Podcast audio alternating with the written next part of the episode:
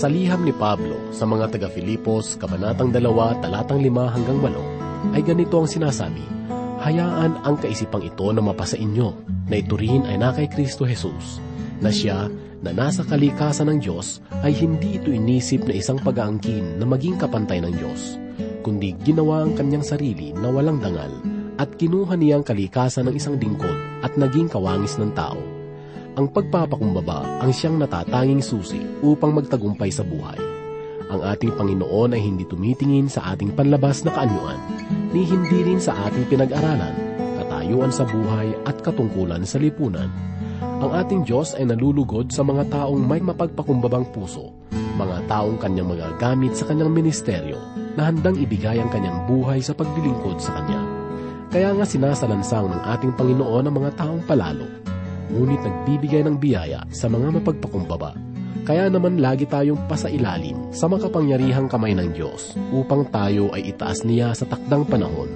Muli po nating pakinggan ang naisipahayag ng Diyos sa pamagitan ng pakikinig ng kanyang salita na matatagpuan sa Aklat ng Isaya, Kabanata 49 hanggang 50, talatang 4. Ito ay atid sa atin ni Pastor Rufino de la Pere, dito lamang po sa ating programang Ang Paglalakbay.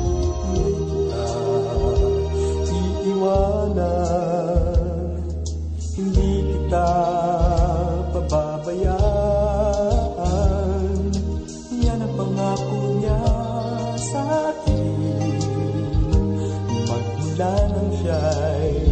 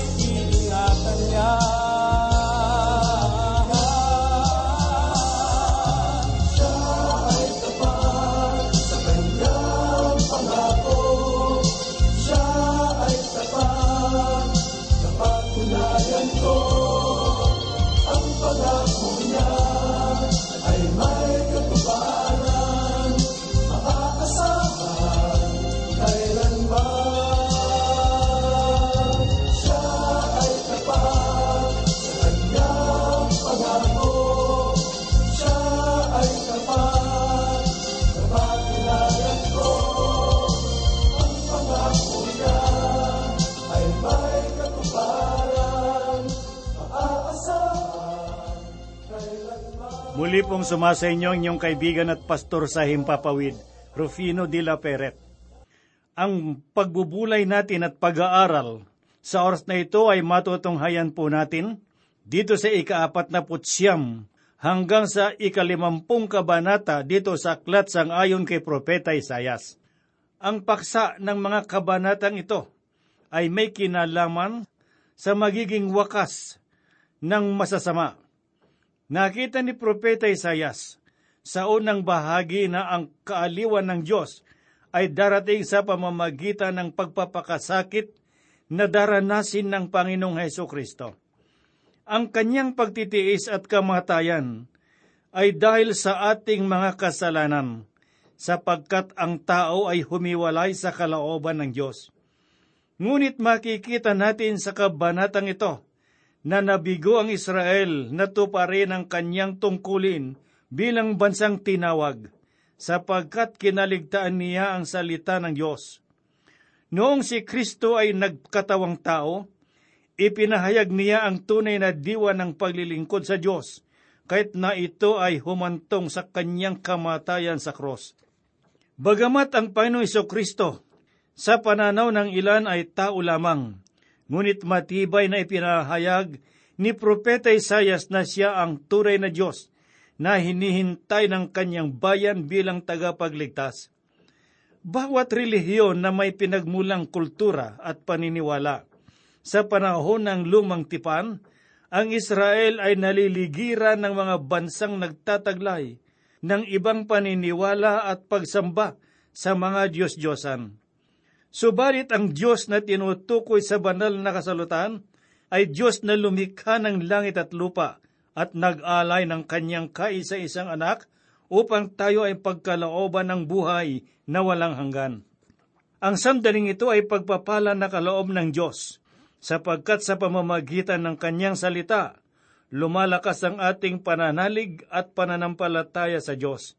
Kaya kayo po ay aking inaanyayahan sa ating pagbubulay sa mga pahayag ni Propeta Isayas. Ngayon ay basahin po natin ang unang talata dito sa Kabanatang apat na po at siyam na ganito po ang kanyang sinabi. Kayo'y makinig sa akin o mga pulo at inyong pakinggan kayong mga bayan sa malayo. Tinatawagan ako ng Panginoon mula sa sinapupunan, mula sa katawan ng aking ina ay binanggit niya ang aking pangalan. Ang Panginoon ay nananawagan sa bawat bansa ng daigdig upang ipaunawa ang kanyang kapangyarihan sa bawat tao. Sinugo niya ang kanyang mga lingkod upang ipangaral ang salita ng kaligtasan para sa Israel na nasadlak sa kasalanan na dulot ng paghihimagsik. Ito marahil ang dahilan kung bakit ang Panginoon ay pinangalan ng Jesus noong siya ay nagkatawang tao. Sapagkat ang karangalan at kahulugan ng pangalang iyon ay nangangahulugan ng pagliligtas ng Panginoon. Ang sabi sa ikalawang talata, ang aking bibig ay ginawa niyang parang matalas na tabak, sa ilalim ng kanyang kamay ay ikinubli niya ako. Ginawa niya akong makinang, napalaso sa kanyang lalagyan, ng pana ay itinago niya ako. Ang katagang matalas na tabak, sa talatang ito ay tinutukoy ang salita ng Diyos. Sapagkat kung pag-aaralan po natin ang buhay ng Panginoong Heso Kristo sa apat na ebanghelyo, makikita natin na maging ang kanyang mga kaaway ay nagpahayag ng katotohanan na kanilang nasaksiyahan sa pananalita ni Kristo. Mababasa po natin sa ikapitong kabanata ng Juan, talatang 46, ang pahayag ng isang kawal tungkol kay Kristo na ganito po ang kanyang sinabi. Sumagot ang mga kawal, kailan may walang taong nagsalita ng gayon. Ipinahayag sa talatang ito na bawat pananalita na lumabas sa labi ng ating Panginoon ay nagtataglay ng kapangyarihan. Saklat ng pahayag, kabanatang labing siyam, talatang labing lima, ay mababasa po natin ang pagkamangha ni Apostol Juan noong makita niya ang malwalhating kalagayan ng Panginoon. Ganito po ang kanyang sinabi, Mula sa kanyang bibig ay lumalabas ang isang tabak na matalas upang sa pamamagitan nito'y tatagain niya ang mga bansa at sila ay kanyang paghaharian ng tungkod na bakal at paagusin niya mula sa pisaan ng ubas ang bagsik ng puot ng Diyos na makapangyarihan sa lahat. Ito ang tunay na kalagayan ng Panginoong Heso Kristo sa kalangitan sapagkat ang kanyang makalupang kalagayan nung siya ay nagkatawang tao ay itinaas na ng Diyos sa rurok ng kalwalhatian upang ang lahat ay malagay sa ilalim ng kanyang kapangyarihan. Basahin po natin ang pahayag ni Propeta Isayas dito sa ikatlong talata ng kabanatang apat na po at siyam. At sinabi niya sa akin, ikaw ay aking lingkod, Israel na siyang aking ikalulwalhati. Tulad ng Israel, mahalagang maunawaan natin na tayo man ay mga lingkod ng Diyos na dapat magpasakop sa kapangyarihan ni Kristo. Sa ikapat na talata ay makikita po natin ang sinabi ng Panginoong Hesus. Ngunit aking sinabi, ako'y gumuwang walang kabuluhan, ginugol ko ang aking lakas at sa walang kabuluhan. Gayon may ang aking katarungan ay nasa Panginoon at ang aking gantimpala ay nasa aking Diyos. Bagamat ang Panginoong Heso Kristo ay inusig at hindi tinanggap ng kanyang bayan, sapagkat ang kanilang mga mata ay nananatiling bulag sa liwanag ng kanyang katotohanan. Ngunit ang kanyang kapanatagan ay nasa Ama. Ito ang dahilan na ang kamatayan ni Kristo ay nagkaroon ng kabuluhan at katagumpayan, sapagkat sa pamamagitan ng kanyang kamatayan, na ipagkaloob niya sa tao ang biyaya at pag-asa ng kaligtasan. Bagamat ang unang pagparito ni Kristo ay parang hindi matagumpay, sapagkat mas itinoon ng tao ang kanilang pansin sa mga bagay ng sanglibutan. Ngunit natupad ng Panginoon ang kanyang layunin na magkaloob ng katugunan sa espiritual na pangangailangan ng sanglibutan. Subalit, dapat nating maunawaan na sa kanyang ikalawang pagparito ay mahahayag ang kanyang kadakilaan bilang hukom ng lahat ng nilalang. Ganito po naman ang ating mababasa sa ikalimang talata. At ngayon sinabi ng Panginoon na nag-anyo sa akin mula sa sinapupunan upang ibalik uli ang Hakob sa kanya at ang Israel ay matipon sa kanya, sapagkat sa mga mata ng Panginoon ako'y pinararangalan at ang aking Diyos ay aking kalakasan. Dito sa aklat ni Isayas ay masasabi kong isa sa mga napakahalagang talata na nagpapahayag tungkol sa persona ng ating Panginoong Heso Kristo. Basahin po natin ang sinasabi sa ikapitong talata. Ganito ang sabi ng Panginoon ng manunubos ng Israel at ng kanyang banal sa lubos na hinamak. Sa kinasusuklaman ng bansa, ang lingkod ng mga pinuno, ang hari at ang mga pinuno ay makakakita at babangon at sila'y magsisisamba dahil sa Panginoon na tapat sa banal ng Israel na siyang pumili sa iyo. Ang talatang ito ay mas malinaw na maunawaan sa sinabi ni Apostol Pablo sa mga taga-Roma, Kabanatang labing isa, talatang labing dalawa, na ganito po ang kanyang sinabi. Ngayon, kung ang pagkahulog nila ay siyang kayamanan ng sanglibutan, at ang pagkalugi nila ay siyang kayamanan ng mga hintil, gaano pa kaya ang lubos na panunumbalik nila. Ang ibig pong sabihin ni Pablo na dahil sa pagtanggi na ginawa ng Israel, ang habag at biyaya ng Panginoon ay nabaling sa mga hintil. Subalit ang kanilang pagtanggap sa Mesayas ay nagdudulot ng kahangahangang pagbabago sa kanilang buhay. Ganito po naman ang sinasabi sa ikawalong talata. Ganito ang sinabi ng Panginoon, sa kalugod-lugod na panahon ay sinagot kita, at sa araw ng pagliligtas ay tinutulungan kita. Aking iingatan ka, ibinigay kita bilang isang tipan sa bayan upang itatag ang lupain, upang ipamahagi ang mga sirang mana. Dininig ng Diyos ang panalangin ng Panginoong Hesus, sapagkat siya na ipinako sa cross, ang siya ring haharap sa lahat ng hari dahil sa lupa upang ang kanilang mga tuhod ay luluhod sa kapangyarihan ng kanyang pangalan. Ang sabi pa sa ikalabing tatlong talata, Umawit ka sa kagalakan o kalangitan, at magalak ka o lupa, kayo'y biglang umawit o mga kabundukan, sapagkat inaliw ng Panginoon ang kanyang bayan at mahahabag sa kanyang nahihirapan.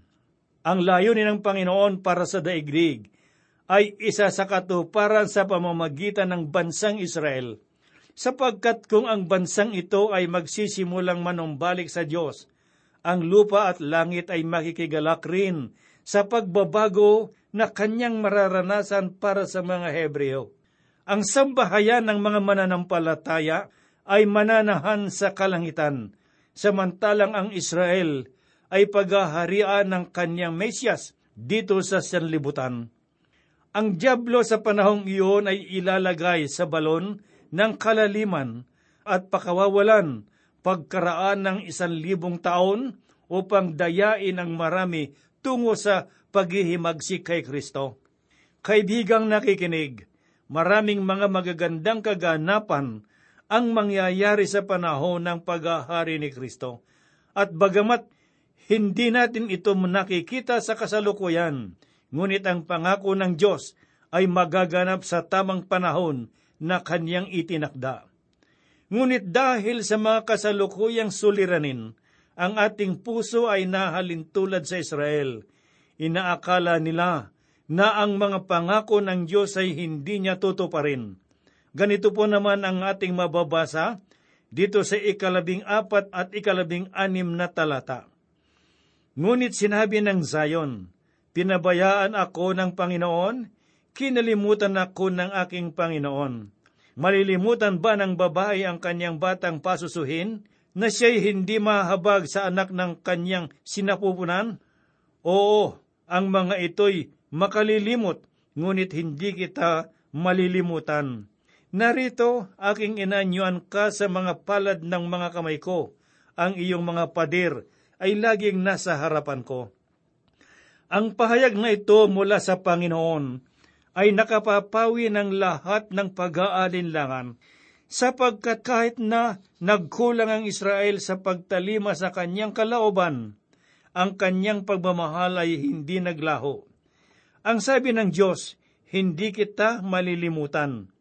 Kaibigan, kung ikaw ay merong agam-agam tungkol sa pagmamahal sa iyo ng Diyos, basahin mo ang talatang ito upang mapagbulayan mo ang kanyang tunay na pagmamalasakit.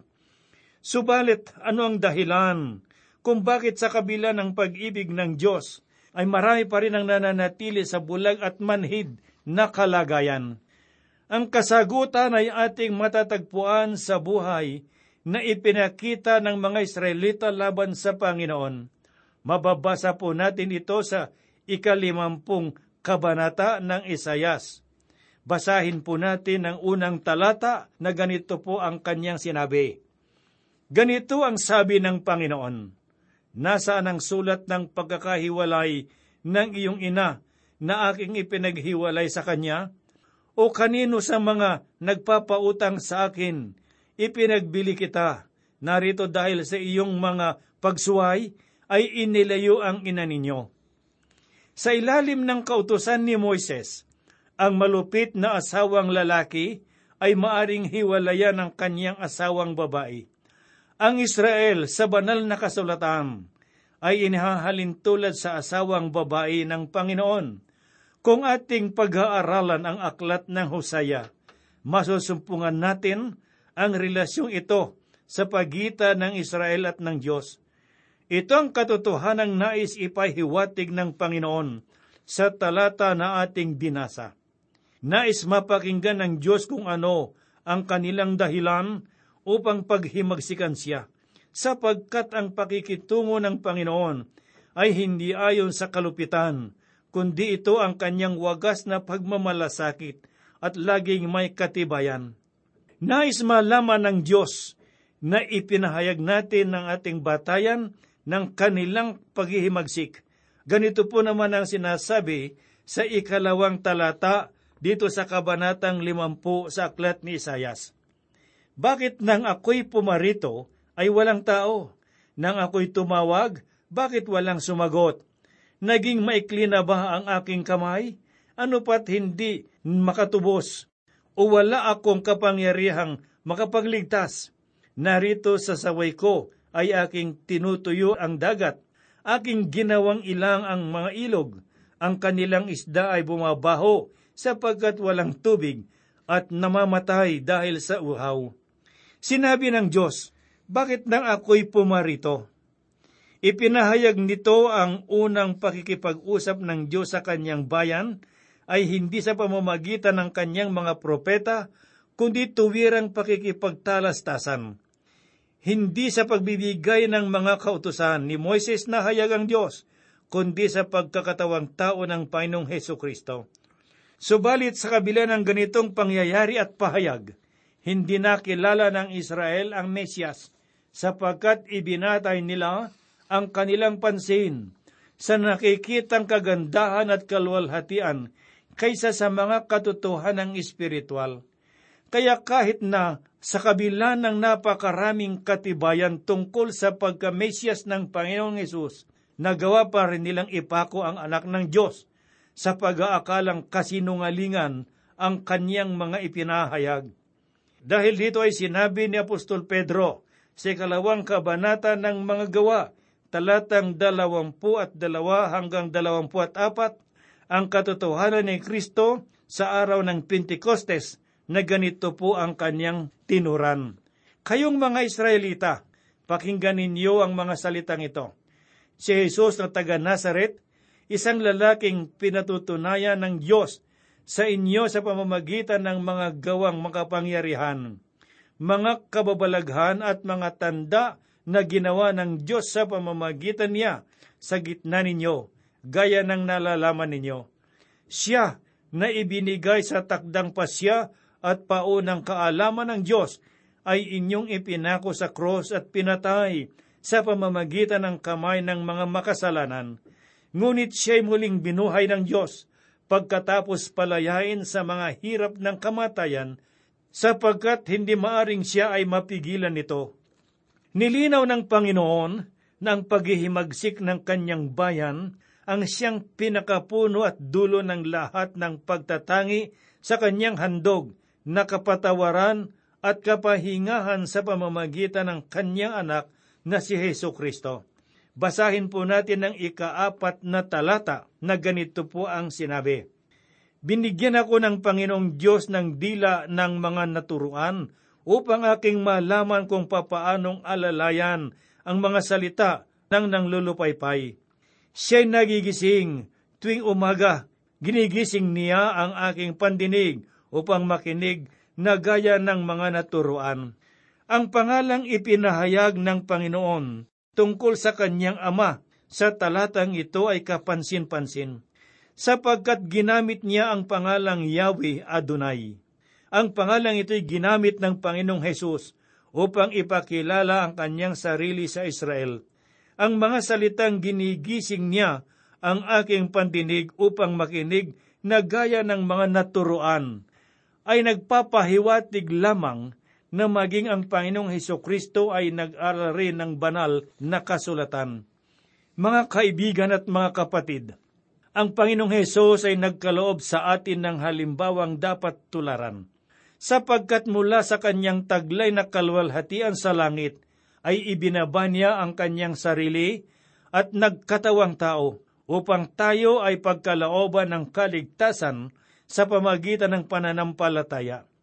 Ang mga pasakit na kanyang tinamo alang-alang sa atin ay pawang kapahayagan ng wagas na pag-ibig. Mga kaibigan, ano ang mga humahadlang sa iyo na hindi mo matanggap si Kristo sa iyong buhay? Ano ang mga iyong pinangangambahan at kinatatakutan na bumabagabag sa iyong isipan upang manatiling walang tugon sa kanyang pagmamahal sa iyo? Iniibig ka ng Panginoon, anuman ang iyong pinagmulan at anuman ang iyong mga karanasan. Ang sabi ng Panginoon Isus, nagawa niyang iwanan ang siyam na po at siyam na mga tupa upang hanapin at iligtas lamang ang isang nawawalang katulad mo. Mahal ka ng Diyos. Buksan mo ang pintuan ng iyong puso kay Kristo Jesus at papasukin mo siya upang magkaroon ka ng kaugnayan sa Kanya, magkakaroon ka ng kapayapaan at ng buhay na pag-asa sa buhay na walang hanggan.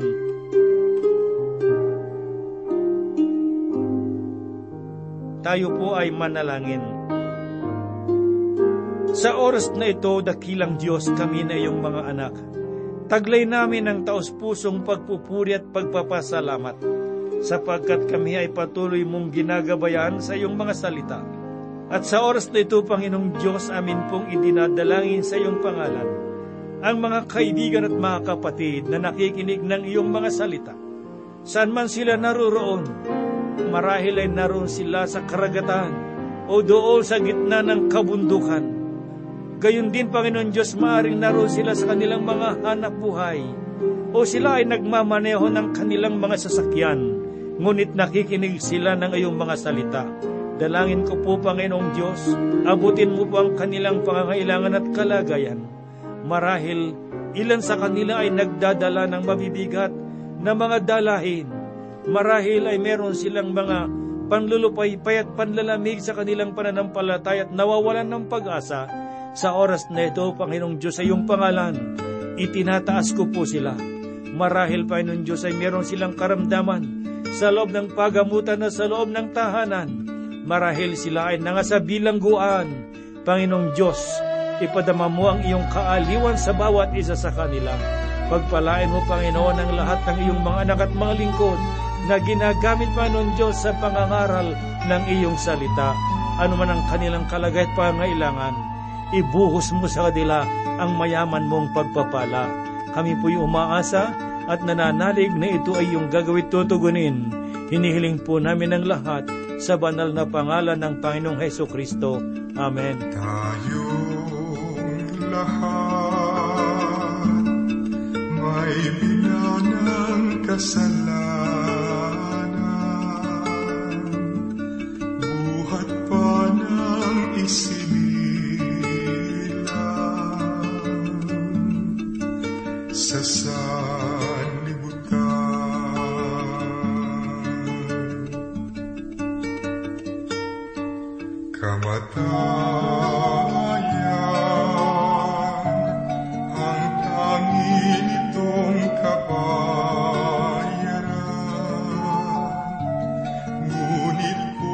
kung